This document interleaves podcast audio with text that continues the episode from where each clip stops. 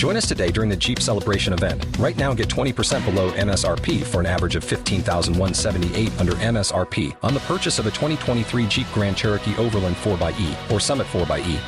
Not compatible with lease offers or with any other consumer incentive offers. 15,178 average based on 20% below average MSRP from all 2023 Grand Cherokee Overland 4xE and Summit 4xE models in dealer stock. Residency restrictions apply. Take retail delivery from dealer stock by 4 1. Jeep is a registered trademark.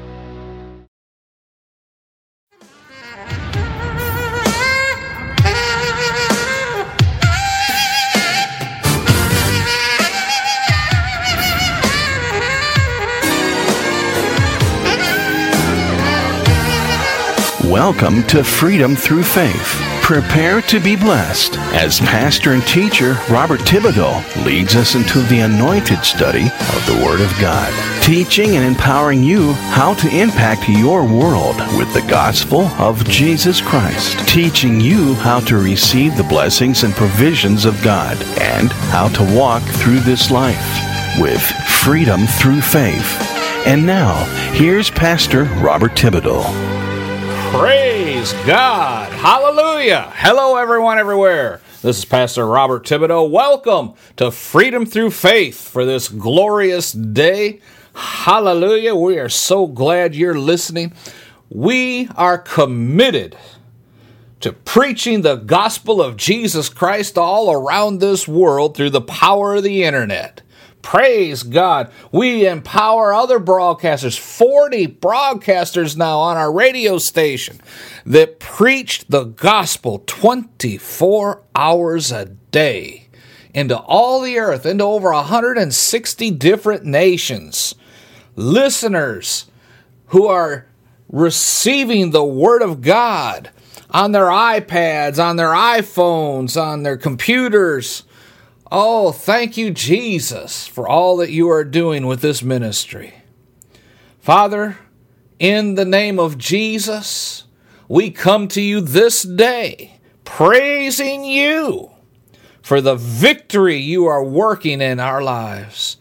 Father, our prayer is that this broadcast will go forth into all the earth, touching people's hearts and changing their lives. Father, we thank you that the Holy Spirit is working not just in this broadcast, but also, Lord, in all of our broadcasters' teachings on this radio station. For this broadcast, we ask that the Holy Spirit lead, guide, and direct as you will, Father, so that your will is accomplished on this earth, just as it is in heaven. Father, we give this broadcast to you. We give all the honor, glory, and praise to you. In Jesus' name, amen and amen. Praise God. Hallelujah. Join me in our profession of faith as we lay the solid foundation upon which this teaching today is going to be built. And we do that by reciting what is commonly referred to as the Apostles' Creed.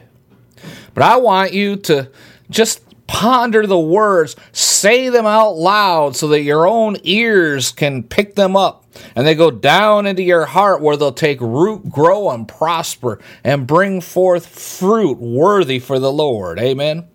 Just repeat these words after me. I believe in God the Father Almighty, maker of heaven and earth, and in Jesus Christ, his only Son, our Lord, who was conceived by the Holy Spirit, born of the Virgin Mary, suffered under Pontius Pilate, was crucified, dead, and buried. He descended into hell.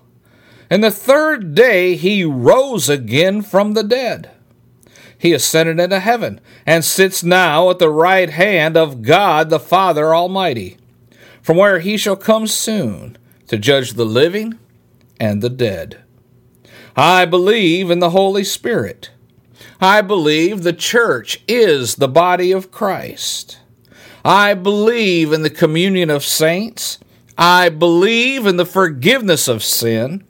I believe in the resurrection of the body and I believe in life everlasting. In Jesus' name, Amen and amen. Praise God. If you have your Bibles, turn with me to the chapter of 1 Kings, chapter 17. Now, the past couple weeks, we've been talking about the story of Elijah. And we talked a little in depth about where he was hiding. You know, I call it God's witness protection program when he tells you to go hide. Amen. And he was ne- Elijah was next to the brook Cherith.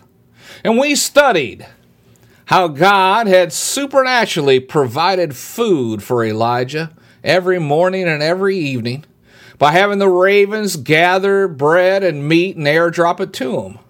And how there was a supply in the natural by having him next to the brook of fresh water. And how he must have been a secluded, safe place because nobody ever found him while he was there, even though they were looking for him.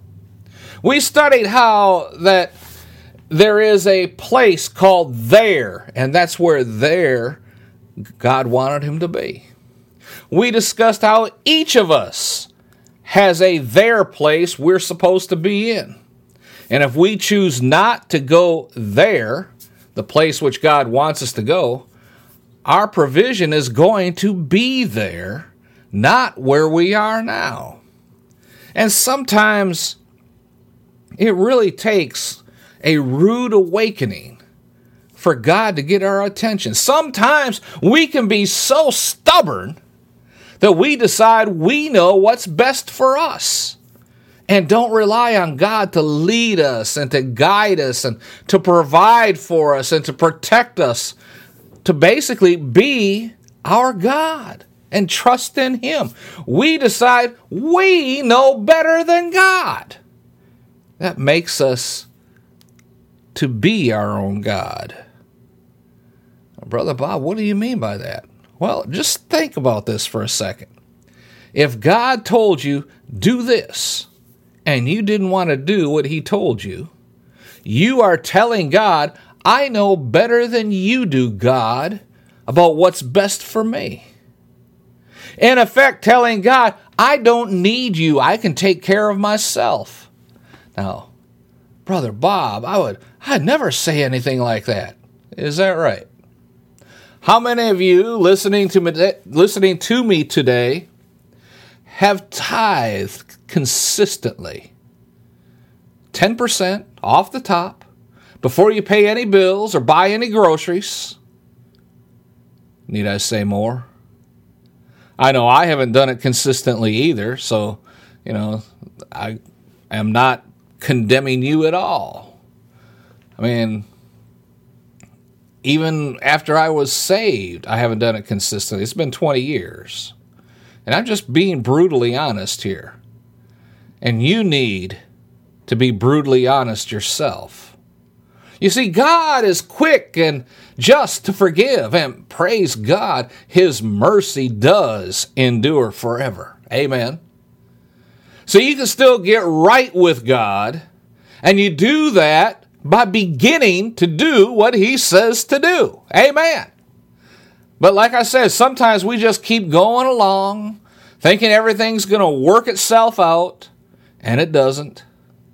And at times like that, we need to just stop and think about everything and ask God to show us what the common denominator is and everything going wrong in our life. Because He will show it to you. You know, I'm I'm reminded of a story I heard. I can't remember where I heard this, but it's about a man who was walking across the street and when he was hit by a car. The impact knocked him in the head and caused him to be in a coma for a couple of days. And when he finally regained consciousness, he opened his eyes and his loving wife was right there beside his bed holding his hand. And he said, You know, honey, You've always been right there, right by my side. When I was a struggling college student, and I failed again and again and again, but you were always there with me, encouraging me to keep on trying. And when I got out of school and went for all of my job interviews and failed to get any of the jobs, you were right there with me, cutting out more classified ads for me to go check on.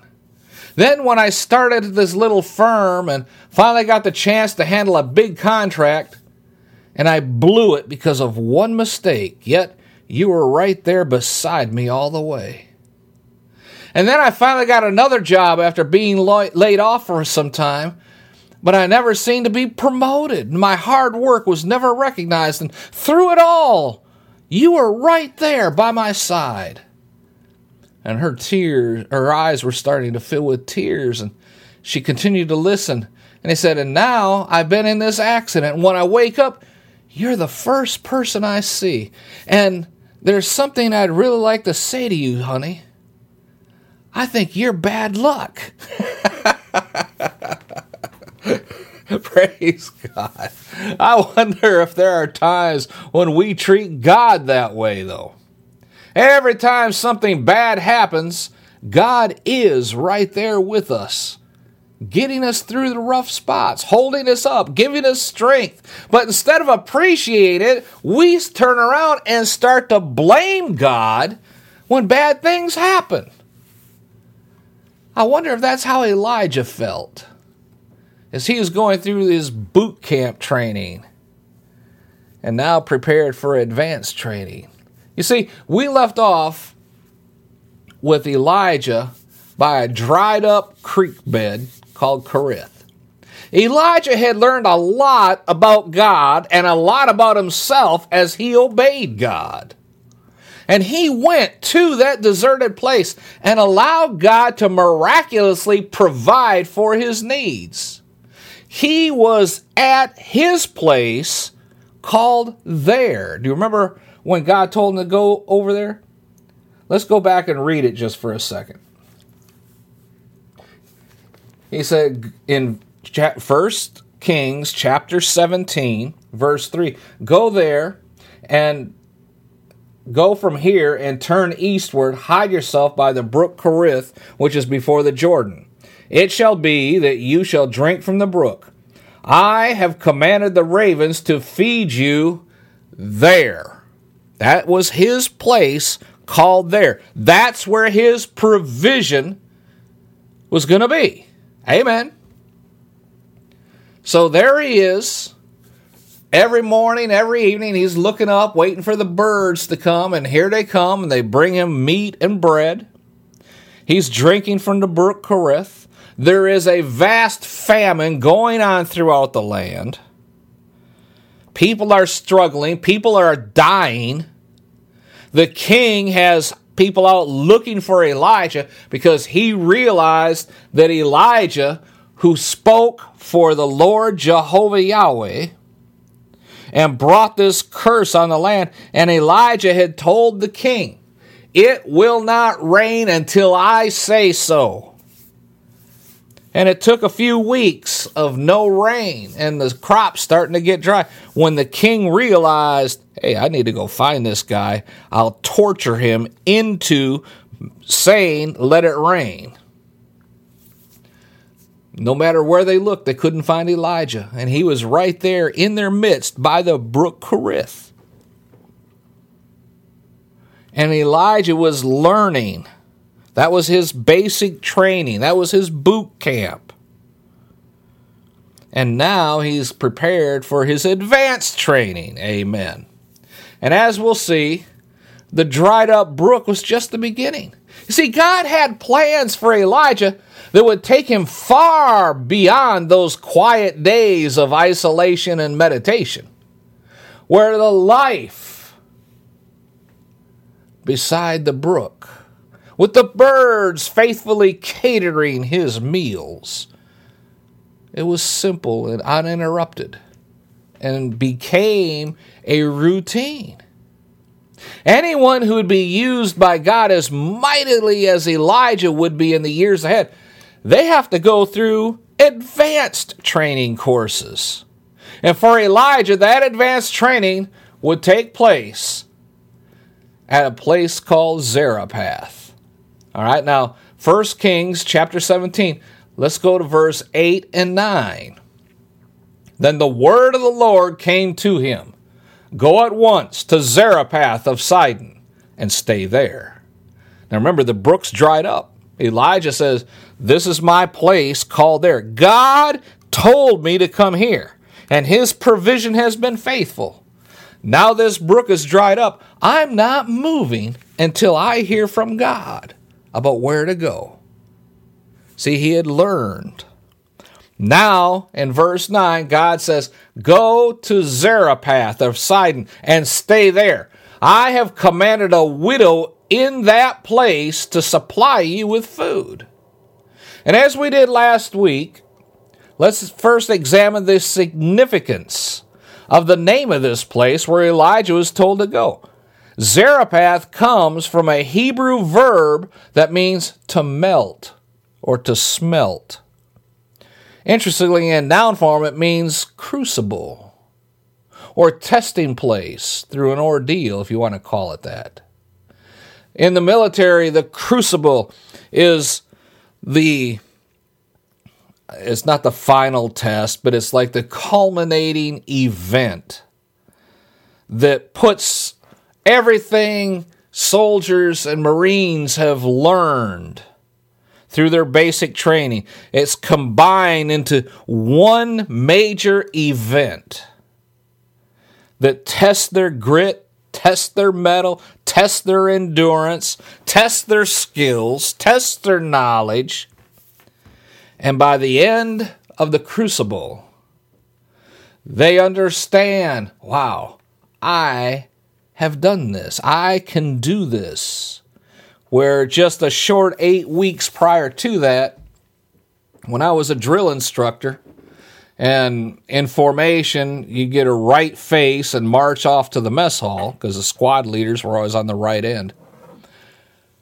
I would give them left face, left face, left face to get them pointed in the right direction. And I'd shout out, You people can't do anything right you know, as a play on words instead of right face. But by the end of that eight weeks, they were doing almost everything right. That's why they could make it through the crucible. But they still had to go through it. It was the place of their testing. Now, the place may have gotten its name, Zarephath, because there was a smelting plant of some kind located there. But whatever the source of its name, Zarephath would have to be a crucible for Elijah. It would refine him and prepare him for future ministry. It was almost as if the Lord was saying to Elijah, I first took you to Cherith to wean you away from the bright lights and the public platform because he had access to the king and he was pronouncing these things to the king, which came to pass. And now everybody was looking for him. He said, Zarephath, or I'm sorry, Cherith is a place where I could cut you down to size and just reduce you to a man who would have to trust me completely to take care of him. But now I'm going to turn the furnace up a little bit and melt you and mold you into exactly the kind of man I need to carry out my mission. Notice not Elijah's mission, God's mission. Again, there's a lesson there if you'll receive it. Amen. If you have ears to hear, hear what the Spirit's saying right now. Amen. The crucibles of our suffering and the challenges we face create a Christ likeness in our life. That's what a crucible does under intense heat, intense pressure. It brings all the impurities to surface so they can be skimmed off, leaving greater purity. That's why in the military, some of the most challenging obstacle courses or the most challenging job positions require some intense training before you can even enter advanced training, such as the Rangers or the SEALs or Delta Force or whatever, you must first go through an intense selection program, often called a crucible. It's designed to see if you have what it takes. They're trying to weed out the impurities from attending the advanced training so they don't waste their time and money training somebody who doesn't have what it takes. Amen. God knows what the future holds for his prophet. God knows the kind of strength that Elijah will need if he's going to stand strong. God knows what kind of load his prophet must be able to bear. God knows what you need in order to stand up and do what he's called you to do. And we see God sends Elijah to the crucible of Zarephath, where all of the remaining dross will be burned away. So the brook dries up. God tells Elijah, Go to Zarephath. That's your place called there. Now, I'm sure Elijah was happy to get the order that, it was okay for him to leave. I'm not sure he was happy about where he was being sent. For one thing, Zarephath of Sidon was located far to the west, on the coast of the Mediterranean Sea, about 100 miles from the brook Kerith. So that involved a long walk across open and unprotected land. Now remember, Elijah was a marked man. King Ahab was looking for him everywhere. Plus, Zarephath of Sidon was Jezebel's hometown. Her father was still king there. God was sending Elijah right into Jezebel's own backyard, so to speak. And I'm sure she still had close ties to some of the people there who would send her word if they knew Elijah was in town. God was sending Elijah on a mission that would require him, Elijah, to totally trust God for his protection on the way there and while he was there. Amen. So immediately Elijah had to put his trust in God as he journeyed from Kerith to Zarephath. Where would Elijah stay when he got to Zarephath? God said he had already made arrangements for Elijah to stay at the home of a widow woman. Now I can imagine Elijah thinking if if he was if this was the day and time in which Elijah lived, today's day and time, most preachers would be like, a widow woman, really? Why can't I stay in the palace of a king or a wealthy businessman? Why can't I stay with a successful farmer or a shepherd? I mean, all of this was part of Elijah's training. He had to trust and obey and be content where, where God was putting him. And as we've seen last time, we just threw some of the thoughts Elijah might have had as he was walking those several days, three, four days, to get to Zarephath a widow woman. A widow woman. God sending me to a widow woman who's going to take care of my ministry needs. Oh, oh, oh, I see it now, God. Praise God. A widow woman, she must be loaded. She, she's got to be wealthy. God's sending me to a widow woman who's going to have a bunch of money she just inherited, probably from her dead husband. And now God's going to use her to grow my ministry. Oh, hallelujah. Glory to God. And he picked up his step a little bit more. That'd be a minister today who God's trying to get off that concept of you need money to do ministry. That's what is wrong with most preachers today. They focus on the money and not the ministry. They think if I can get this much money, I can grow my ministry. Focus on the ministry, the growth will take care of itself, and the growth will provide the money you need. I need to go on TV. If I can go on TV, then I'll be able to get all this money coming in because you see all these TV preachers with all this money.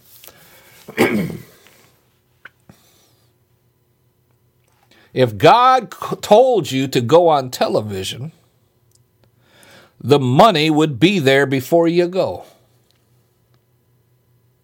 Amen. Don't shout me down when I'm preaching good. Start where you're at. Pray. Fast and pray if you have to. Let God show you is this your place called there? Are you doing what God told you to do? You may have deep roots in the community you're, you're located in. You may have been preaching in that church for 25 years.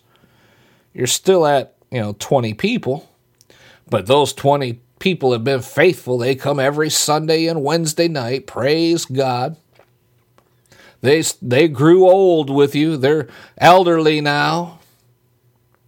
Are their kids and their grandkids and all them attending your church? No. You may have had hundreds of people in your church 20, 25 years ago. Now you're down to 20. That could be a sign that you failed to obey God when He was trying to send you to another place. And even right now, if you pray and you realize, you know, 10 years ago, God told me to pack up and move to Arizona. But I didn't want to take the kids out of school. I had the church here. I didn't want to go through another rebuilding program. In other words, you told God, I know better than you.